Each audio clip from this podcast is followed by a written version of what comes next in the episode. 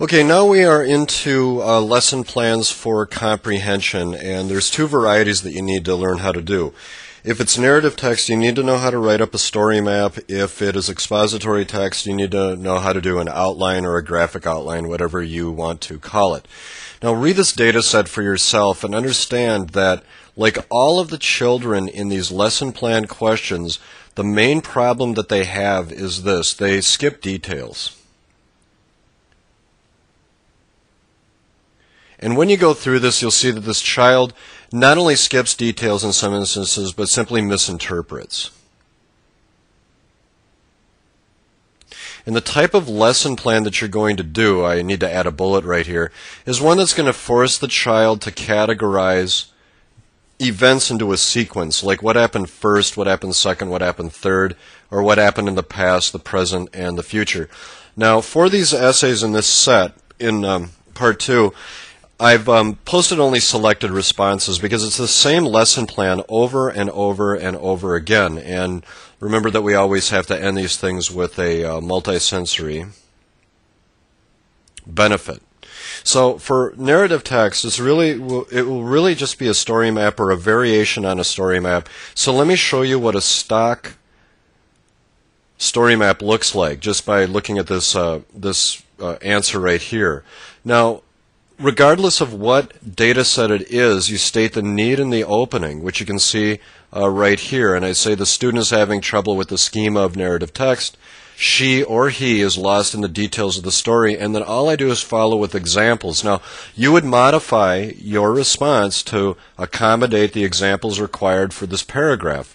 And clearly, where the child's misinterpreting the postcard in that data set that we're, that we're currently on, that's the information that would go in here as well as additional information about the child's behavior.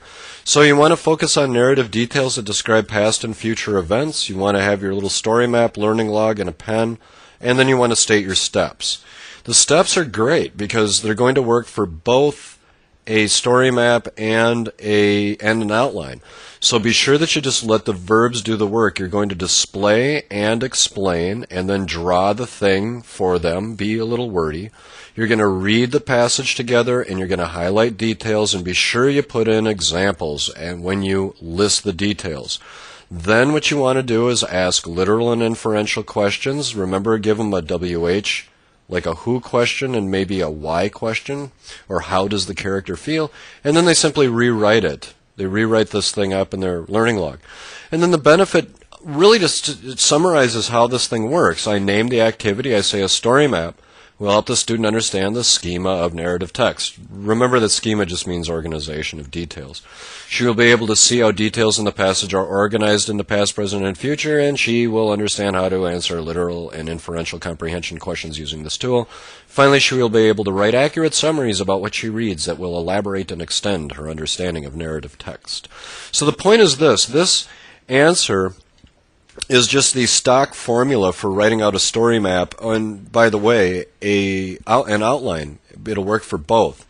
So I'm going to turn to the next answer uh, that's posted. Let me go back to our workbook and go to the next question. And I don't know how to make this any easier for you, um, except to say that um, it's always going to be a story map here, even with text that's a little challenging, like "Poe's the Fall of the House of Usher," where we have the description of the setting that is actually a metaphor, sort of a larger symbol that is going to foreshadow events.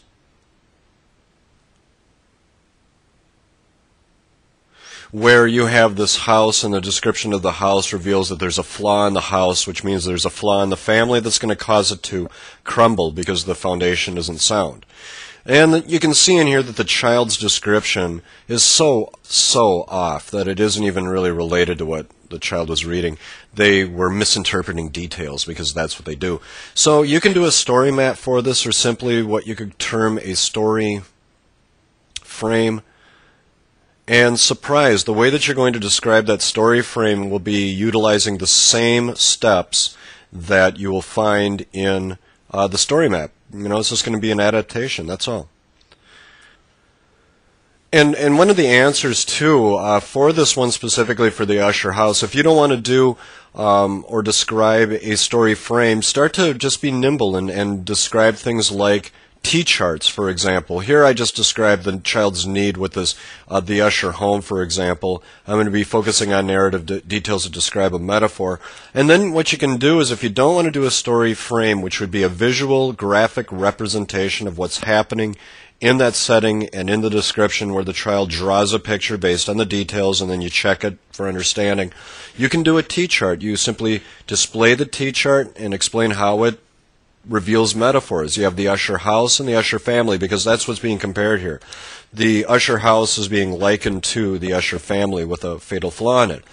You're going to read the passage together and surprise, highlight details, and then give examples. And then you're going to list the details in the T chart. Whoopee. And show them a partially completed T chart just like this uh, ask literal and inferential questions, have the child write it up, and the benefit's identical. It's going to make the schema concrete, the details are visual, the student can make visual connections between details in the story that relate to the house and details in the story that kind of foreshadow events that will take place with this uh, this family. So this is really pretty easy stuff. It, it really is.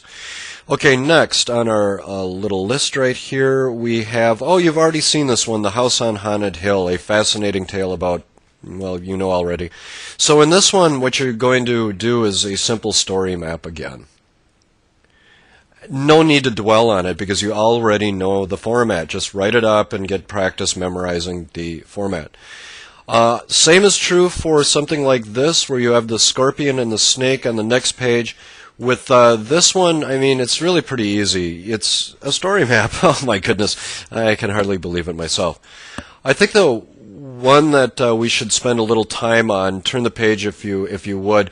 This is a, a dis- we don't even have to spend much time on it. Here we have a description of some kids who are playing chess. And you see in this part right here, ever so imperceptibly, the table leg moved just slightly to the right. In this situation, these two kids are playing chess at a tournament, and one kid's going to dump the chess table over because he's uh, because he's losing. And so uh, the child's having problems with uh, inferential comprehension, you know, not understanding that this is foreshadowing events uh, that are going to take place. So what do you do? Oh my, I think a story map? Yes, I think I'm correct and I think you are too. So just do a story map for that. It's identical to what we were doing.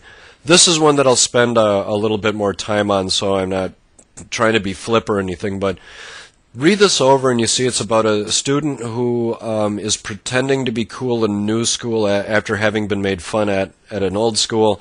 This description in this part of the essay is about the past where she got made fun of. The child right here is standing in the present, remembering how horrible it was at that old school. That's what we call a flashback.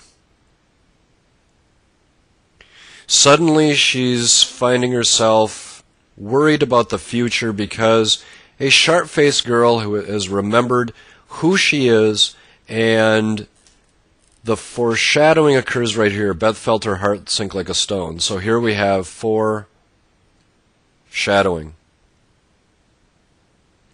And you and I both know then that in the student's retelling, the student has mixed up all these details, has misinterpreted them, and can't sequence. Well, the only thing that you can really do for a child who can't sequence is this. You have to do a story map.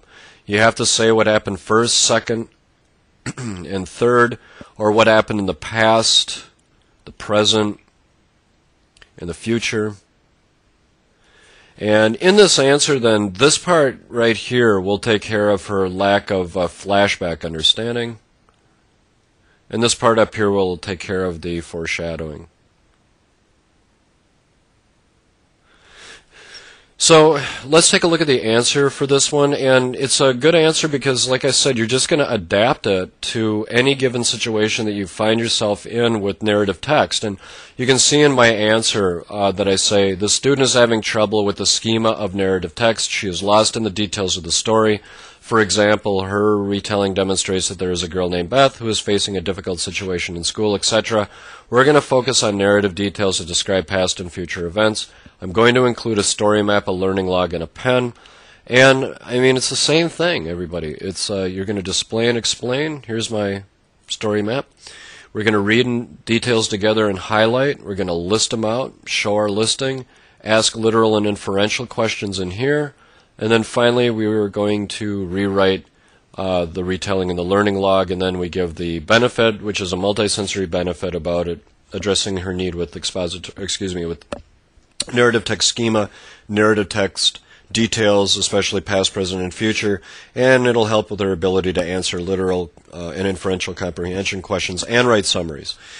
Okay, so go ahead then and uh, write that up. This is a story map, everybody, and all you're going to do is adapt it. That's all you're going to do. So next on our list is uh, looks like another quick case study, an IEP. Let's get through that one, and then we'll move on.